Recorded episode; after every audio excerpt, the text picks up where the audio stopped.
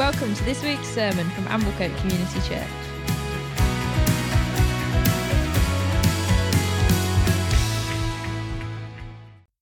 Man, thanks, Vanessa. Good morning, church. That's good. That's good amongst friends. I think you're friends. I think it's going to be all right. Um, it's a real, real privilege to be here this morning. Uh, I'm married to a wonderful lady called Rachel. Uh, we've been married 16 years, and uh, we have two children. Joel, who's 13, and got his first girlfriend. Not sure how to navigate it. I know, I know. I'm looking at some of his youth leaders to help me out there. And uh, and uh, my daughter Naomi is with me this morning. She's 11 and uh, beautiful and wonderful. And uh, I'm very grateful to God for, for the family that He's blessed me with. Uh, I do indeed get to be one of the pastors at Springs Church in Gornal. Any Gornalites in the room? What are you doing here? Your church is back that way? Seriously, unbelievable. If you don't know Gornal, Gornal is the promised land or Middle Earth, one of the two. I ain't entirely sure. It's a funny old place. But uh, we started a church there um, eight years ago, would you believe, um, in a pub mornings. And um, we started church in the pub, and things started to get a bit rowdy in the pub on Sunday mornings. So we outgrew that little pub room and went to a bigger pub. And then um, that didn't really work because children and young families were coming, and pub carpets on Sunday mornings after Saturday nights, no longer appropriate. And so then we met in a, a, local primary school, this primary school that I went to as a kid and that my children uh, have both been to. And, um, and uh, we met there for nearly four years, and then the whole COVID thing, remember that? And, um, and so then we went online, and bizarrely, the church grew during COVID online. Thank you, Jesus. And then uh, just recently, about 18 months ago, um, our friends at the local Methodist church, uh, one of their churches was be, uh, becoming available in terms of being able to rent. And so we've been rent, renting Zoar Methodist Church in the middle of Gornal for a little while now. And uh, the church is growing. And it is my joy to report that church is healthy in Gornal. It's growing. People are coming to faith in Jesus for the first time. Is that good news? We've seen, we've seen healings over the last eight years. We've seen many people baptized over the, eight, uh, the last eight years. We've seen people, we've seen prodigals come back uh, to, to Jesus over the last eight years. We've baptized people in their 80s and people in their teens. And I'm very excited because I don't know how God's doing it because I'm not brilliant, but He is, and He's doing something very special. And uh, so it's my joy to report that the church is growing down the road. Is that good news? And it is good to be here today. This is a real privilege for me to preach in this church, on this platform with you this morning. As an 11 year old, I, I sat kind of near where Tim Fellows is at the moment.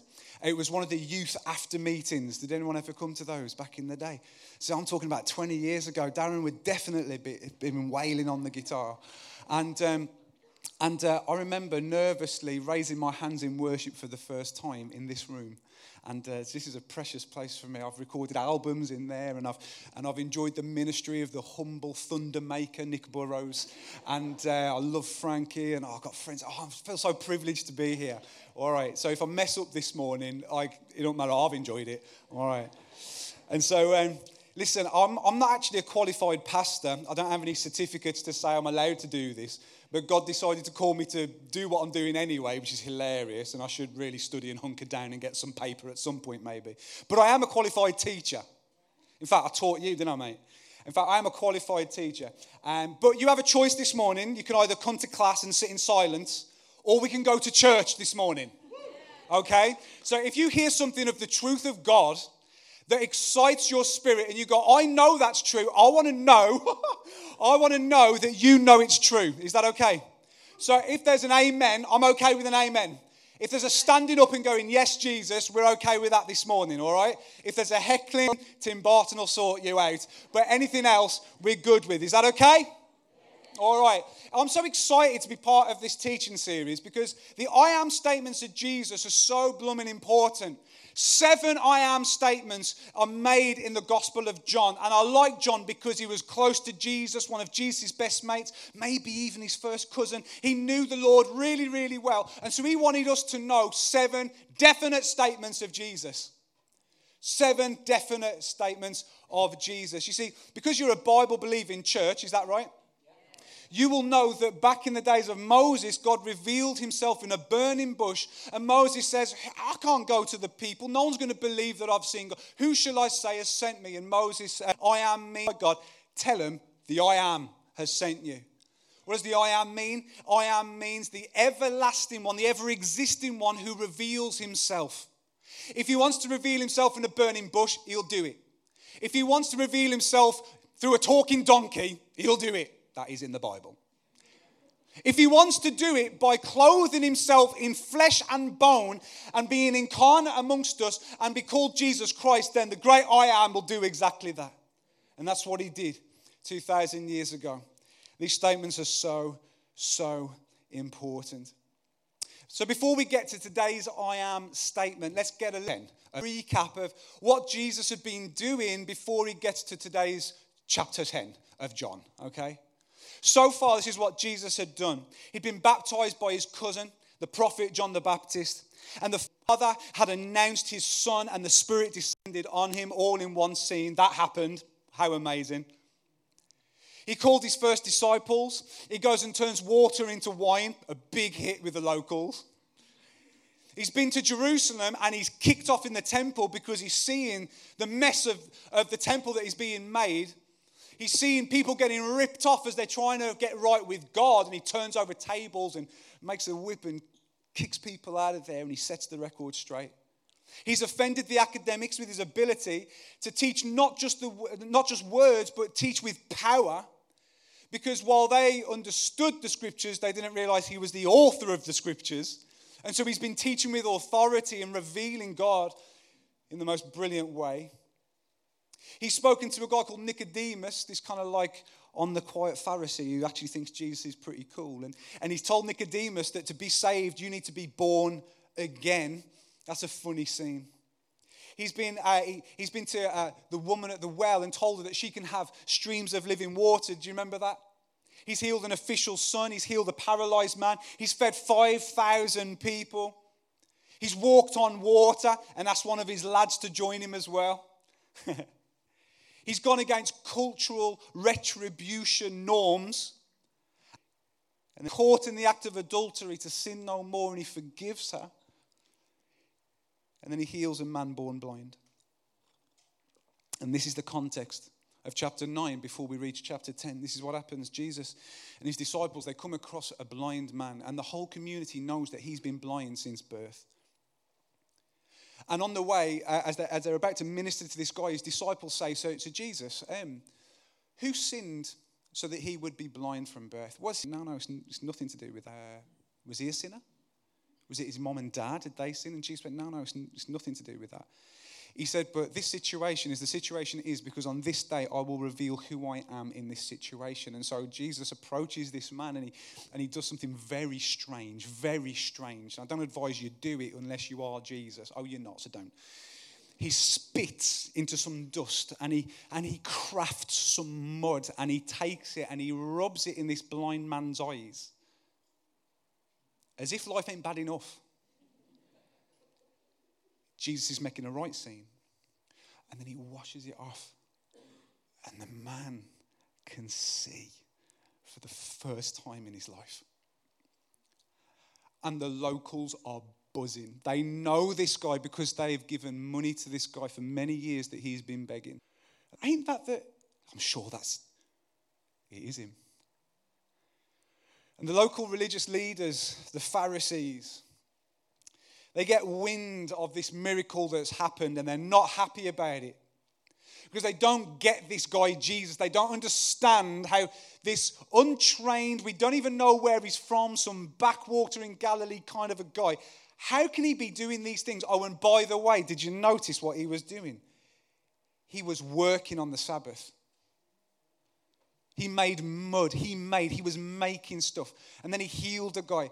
Don't we all know that sinners don't work on sinners work on the Sabbath? And if this guy is a sinner, then this miracle calling the work of God, it must have come from Satan. Have you ever heard anything so disgusting in all your life? Calling the work of Jesus the work of the enemy. My goodness. Classineticus. Pharisees, these local rule keeping, Bible bashing custodians of Classineticus, they don't recognize the Messiah when he's standing in front of them. This is the context for today's scripture. What I love is when they question the man who was blind and now can see. They say, Who is this man? He says, All I know is I was blind and a normal black country bloke. And his response is like, I ain't got a clue, mate. He says, All I know is I was blind and now I ain't. That's brilliant, isn't it? And then I love it because he, he gets a bit cocky with them and they keep questioning him. And, and, he says, Why are you asking me again? You, you, want me to tell the story again? Is it because you want to be one of his disciples, Pharisees? And at that point, they kick off and chuck him out. Funny, isn't it? I don't know who he is, but I was blind and now I'm not. There was a time that you didn't know who he was. You were blind, but now you're not. Amen. And you might be walking in spiritually blind to church this morning, but I really believe and I'm praying that our eyes, all of our eyes, can be opened this morning. Now, this is the context. This is what Jesus was doing when he walked into talking about this statement this morning. But before I get to the statement, I am the gate, have we got any first century shepherds in the place this morning? No? Have we got any fans of BBC One's Countryfile? Yeah? Yeah, okay, thank you for admitting it. Me too. Any more hands? Amen. Amen. All right. Who doesn't want to be a shepherd? All right. Before we can get to today's statement, we need to understand a few things about first century shepherding. Is that okay? Okay. Help me help this to not be boring, okay? So just keep smiling during this bit before we get to the good stuff.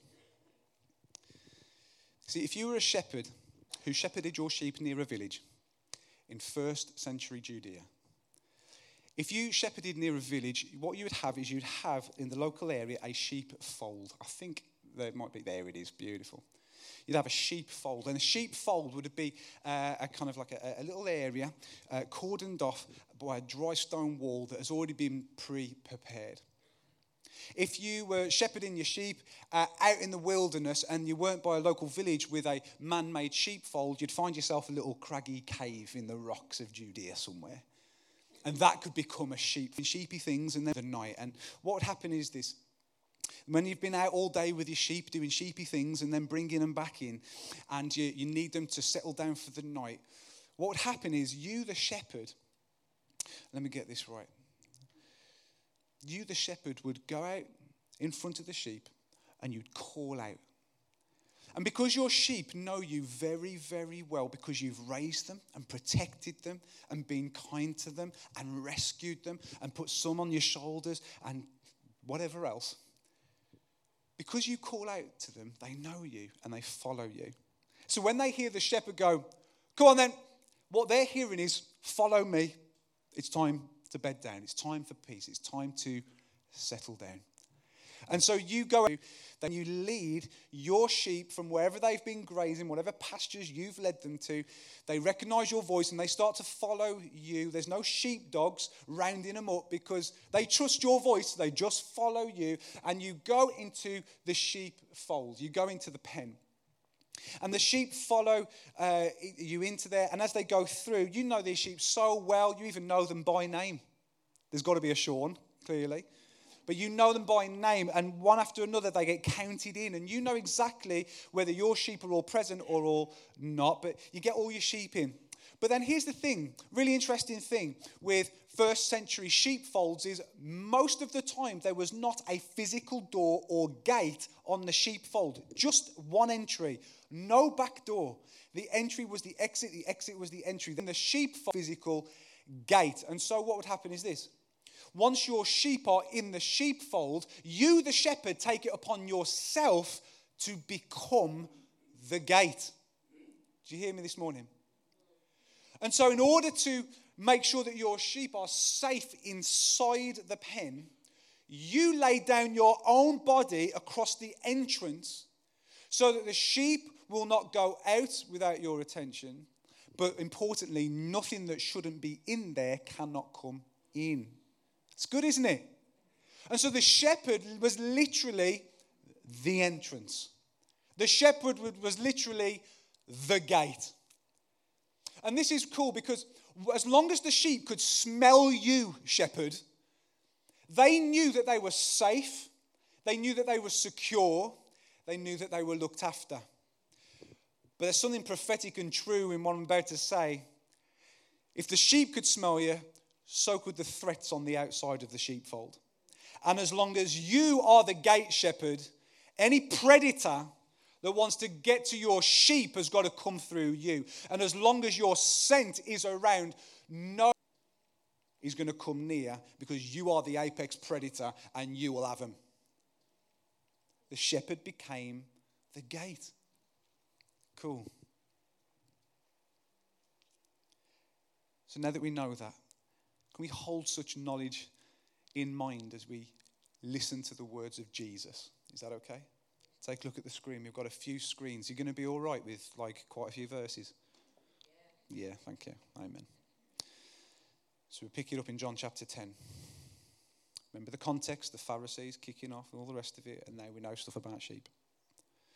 Very truly, I tell you, Pharisees, anyone who does not enter the sheep pen by the gate, but climbs in by some other way, is a thief and a robber. The one who enters by the gate is the shepherd of the sheep. The gatekeeper opens sheep by name. The sheep listen to his voice. He calls his own sheep by name and leads them out. When he has brought out all his own, he but they will never them, and his sheep follow him because they know his voice. But they will never follow a stranger. In fact, they will run away from him because they do not recognize a stranger's voice. Jesus used this figure of speech, but the Pharisees did not understand what he was telling them. Therefore, Jesus said again, Very truly, I tell you, I am the gate for the sheep. All who have come before me are thieves and robbers, but the sheep have not listened to them. I am the gate. Whoever enters through me will be saved. They will come in and go out and find pasture. The thief comes only to steal and kill and destroy. I have come that they may have life and have it to the full. You heard this last week from Vanessa. I am the good shepherd. The good shepherd lays down his life for his sheep. The hired hand is not the shepherd and does the wolf and the sheep. So when he sees the wolf coming, he abandons the sheep and runs away. Then the wolf attacks and the flock uh, attacks the flock and scatters it. The man runs away because he is a hired hand and cares nothing for the sheep. I am the good shepherd. I know my sheep and my sheep know me. Just as the Father knows me and I know the Father and I lay down my life for the sheep. And I love what he says here. I have other sheep that are not of this sheep pen. I must bring them also. Do you know who he's talking about there? anyone who's not a Jewish believer in Christ, he's talking about you right there. We are those other sheep. And then he says this they too will listen to my voice. Anyone else responded to the voice of God? Hello? They too will listen to my voice, and there shall be one flock and one shepherd. The reason my Father loves me is that I lay down my life only to take it up again. No one takes it from me, but I lay it down of my own accord. I have authority to lay it down and authority to take it up again. This command I received from my Father. Thank you, Jesus. What is he this morning, church? He is the, the gate, freely laying his life down. Wow. What did Jesus want the Pharisees to know that day? And what does he want our hearts to be reminded of this day? Jesus doesn't say, I know a gate or I am a gate. He says, I am the gate. I am the gate. The gate to where? Well, if he's the shepherd, figuratively speaking, the sheepfold is the kingdom of heaven. He couldn't be clearer on this day the kingdom of heaven, a place of eternal life, the place of sheer relationship with God in all his fullness. What was Jesus saying to the Pharisees? He was saying, Those who trust in me know my heart for them, have my love and my protection, and they have food for their souls. That's what he's saying. Amen. Come on now, church, get happy with me this morning. Those who follow me know my voice. They see me for who I am, their Savior and Messiah. What else is he saying? He says, I'm the one that leads people in paths of righteousness. Of he says, My Father, the gatekeeper of heaven, has given me authority to be the shepherd of the sheep. Are you with me this morning? He says, I know each one by name, Pharisees. You even know half of these people? I know every one of my people by name. People enter heaven through me. I am their entry. I take it upon myself to be the gate. I make it my business to be the protector of their hearts and souls. And having entered the rest that I give, those who come to me have peace and security. This is what Jesus was claiming the day he said, I am the gate. Are you glad that he is the gate this morning? Can there be a witness in your spirit that starts to just worship God as you are reminded this morning that He is the gate? It's almost like Jesus is saying, Look, let me spell out how salvation works. Let me spell it out. I am the way. What did He say? You know the Bible. I am the way, the and the life. No one comes to the Father except, what was the word? Through me. I am the gate. No one comes to the Father except through me. Why? Because He is the gate. He called us by name. We followed Him and we trusted His voice. We're learning the sound of His voice. We've been transferred from the kingdom of darkness and placed in the kingdom of His light. We will now live led by the good shepherd in protection and to safe pasture. How is it made possible? Jesus, the shepherd, invites us to put our trust in Him. This is how salvation works. He is Him that is our your eternal life and no other. When you accept Jesus as your shepherd, I don't know who needs to hear this this morning, but when you accept Jesus as your shepherd, you are no longer outside of His protection. But if you are in, you are in. You're no longer outside of His protection, you have His leadership because He's a good shepherd. You have his devotion. You have his protection. You have his kindness. You have his mercy. And when this flesh finally fails one day, we will have him forever. No one can snatch that away. Is that good news this morning? Church, do you know that there has to be a gate on heaven's entry place? Do you know there has to be a gate? There has to be a gate. It can't be a free for all. We can't have people jumping the walls. There has to be a gate. Why does there have to be a gate? Because heaven is a place of pure perfection and paradise. There has to be a gate on that.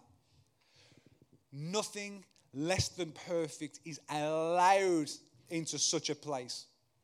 There has to be a gate on the entry of heaven. Anything that is not pure cannot live eternally in heaven. And there was a time where we had no chance of studies upon our lives. Our sin makes it impossible to stand before God. But when Jesus, God in flesh, laid down his own life by taking up the cross, he took all sin upon himself. Are you with me this morning? Possible for any of us who receive the forgiveness of God to be made new, to be made clean, for sin to lose its power.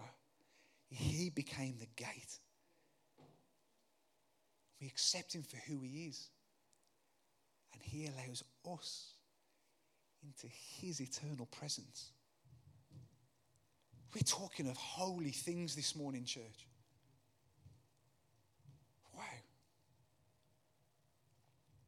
The Apostle Paul has a really good crack at explaining this in the book of Hebrews, chapter 10, verse 19 to 22. Paul says it like this He says, Since we have confidence to enter the holy places by the blood of Jesus, by the new and living way that he hear that. And since we have a great priest over the house of God, our hearts spring with a true heart in full assurance of faith. With our hearts sprinkled, what's the word? Clean from an evil conscience and our bodies washed with pure water. Are you glad this morning? Are there any Christians in this place today? I said, Are you glad this morning? Sprinkled clean and washed pure. Heaven is not our right and our privilege. It is His gate, and that He would call us, and we heard is who He wants. And we are here privileged that He would be our gate and that He would call us, and we heard His voice and we stepped through. I don't know if anyone wants to respond in worship this morning. God, you're so good, so lovely, so pure, so merciful. I should give my life to you, God.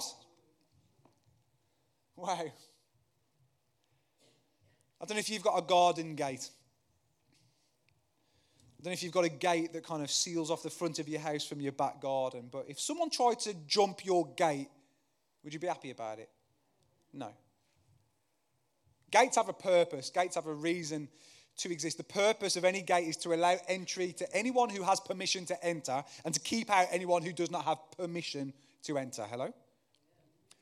Trespassing as we forgive, reminds me of the Lord's Prayer, hey? Forgive us our as we forgive those who trespass against us. You need to know if you have permission or not to step through a gate. If you are invited to pass through and you accept the invitation, then you are welcome to walk through the gate. And from Jesus himself today, to come to know him and to find rest for your soul and power for your days here on earth Jesus is inviting you to know him as your Lord and Savior. I'm all these people's gates, but I'm also your gate. Here's the invitation. Do you want to accept it? Jesus being the gate means there is no other way to God except through Jesus. There is no other way to heaven except through Jesus. Someone needs to hear this this morning because you you got all your religions mixed up, and so let me help you out. Entrance to eternal life is not, is not found by increase, doing good works to increase your karma, to better your chances of eternal life with God. That's not how it works. Reaching enlightenment in the way of the Buddha is not going to get you eternal life. Someone needs to hear that this morning. Having your life weighed and then decided in some mystical way whether you're in or you're out is not the way to heaven this morning. Jesus said, I am the way, the truth, and the life. No one gets to the Father except through me because He is the, the gate. I want to encourage you this morning Jesus wants you to be with Him forever. If you're listening online, wherever it is, Jesus wants you to be with Him forever. He loves you so passionately. And if we don't know Jesus, our shepherd, you might know as into Christians and non Christians this morning, right? If we don't know Jesus as our shepherd. You might know him as your savior, but if he ain't your shepherd this morning, can I encourage you that you are out in a wilderness called life and you need to be brought into the safety of his care? I want to let you know that there is a place called everlasting life, the kingdom of heaven. And you can know him today. Can we just bow our heads for a sec?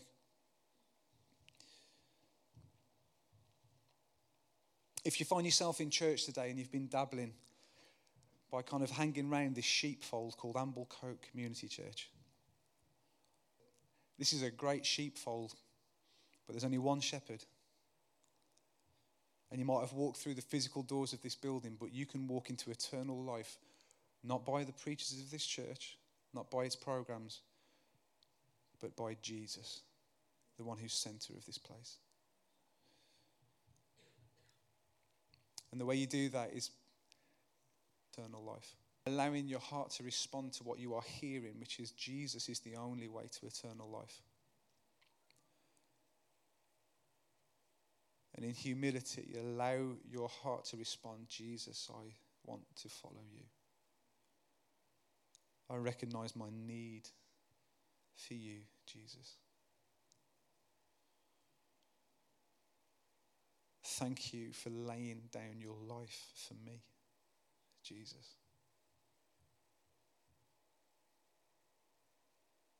Thank you, God, for sending your Son to shine a light on my sin, but also to sprinkle me and make me pure. so that I don't have to fear being on the outside of your presence, but I can be brought close. God, I need you. If that's you this morning, I want to encourage you, not with my words, but with the words of the Bible that says, when you put your hope in Jesus, when you repent and you turn from sin and say, I want to live clean and in the light of Christ, this is what happens. The Father sends the Spirit, the child of God, into your heart so that you know you're a child of God. So if you're in this place this morning and you've never said yes to Jesus, know this. When your heart says yes to Him, His heart is yes and amen to you. And He is with you. Thank you, Lord. Thank you, Lord. If you've been praying such prayers, thinking such thoughts in the last few moments, can I encourage you to speak to Vanessa or Tim or Tim Shepherd? Help you on your journey with the Good Shepherd. Amen. Amen.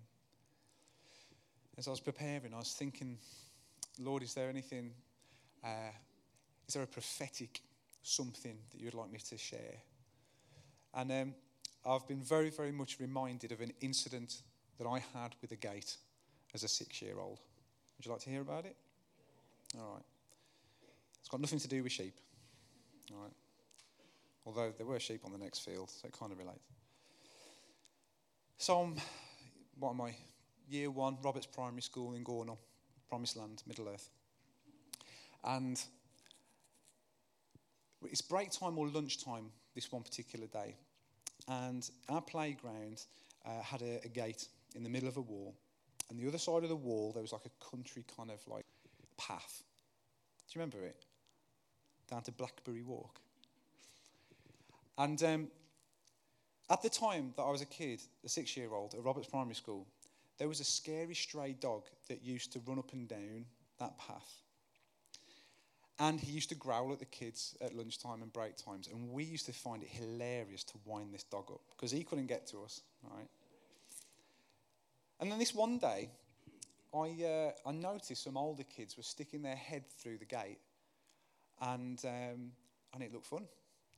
And they were putting their head back through the gate, and it looked kind of interesting. So I wandered over all by myself, and, and I thought, I'm going to have a go at sticking my head through the gate. So I stuck my head through the gate, no problem. Little did I know that skinny little six year old Pete had a fat head. Right? And so I tried to pull my head back through, and my lug holes ain't letting me get back through. And I'm like, oh no. That scary dog comes up and down here. I'm going to lose my face. And I started to get really nervous, and I can remember my heart pounding really, really fast, thinking, I'm going to die. What is going, what is, what's going on? and then it struck me that actually my body is, is thinner than my fat head, and I can get through this gate. So what I'll do is to get a bit of relief is I'll put myself through the whole gate. So my head's that side, my body's this side, and I, I put myself through the gate, and I'm in one piece again. The problem is I'm on the other side of the playground, and now I am not just head exposed, but fully exposed to the scary dog. Right? And I'm really worried. And I start to call out to a teacher, and I can't remember if it was a teacher or a dinner lady, but they come over and they're laughing at me. And they're going, What have you done that for? And I'm like, I don't know. I don't know why I've done that. I don't know what I've done that for.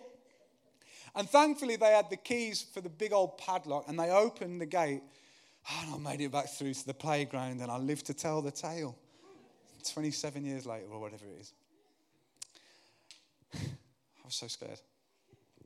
And I was like, Lord, why have you brought that trauma back? I'm going to read it word for word because I spent time writing this as I felt inspired and memorized it. I just felt like the Lord wanted to say there's someone here this morning who is saved. Jesus is your Lord, and you are in the kingdom. You know the eternal security of Jesus and are thankful that you are not abandoned to face the enemy alone. Yet recently, you've been looking at those outside the kingdom and become curious. You've started sticking your head through the fence, doing things that aren't of the kingdom, and finding yourself stuck. In fact, thoughts have turned to actions, and you're not in the place you want to be. You're vulnerable in a way that you wish you weren't, and scared you've given the enemy a foothold. You're free, but you're not secure. The Lord would have you know this morning that if you call, He will hear. And He will make His way to you like a shepherd leaving 99 to go after the one. He opens the gate with joy, even laughter as fear turns to relief. What did you do that for? You may have a reason, you may not. Either way, you've learnt your lesson. And this morning, enjoy the relief that comes with repentance. He is the gate. He is your shepherd. He is your friend. He is your Savior. He is the Lord. Amen. Once again, let's just bow our heads. I'm not going to drag this out, but if what I've just said just, man, rings like a bell in your heart and mind right now, I'm not even going to ask you to raise your hand. You just look up at me so I know who I'm praying for this morning. Bless you.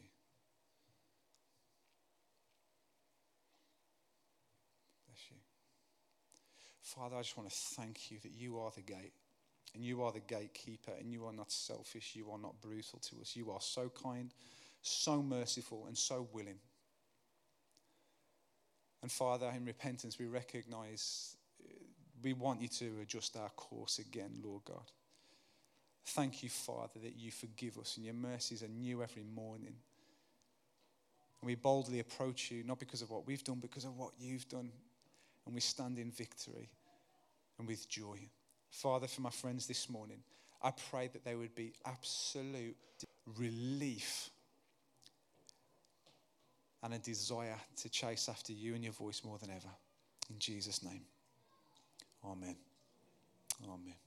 Amen. Bless you, church. Thank you for listening to this podcast from Amblecote Community Church. For more information about who we are, what we believe, and how you can get involved, check out our website, amblecotecc.org.uk.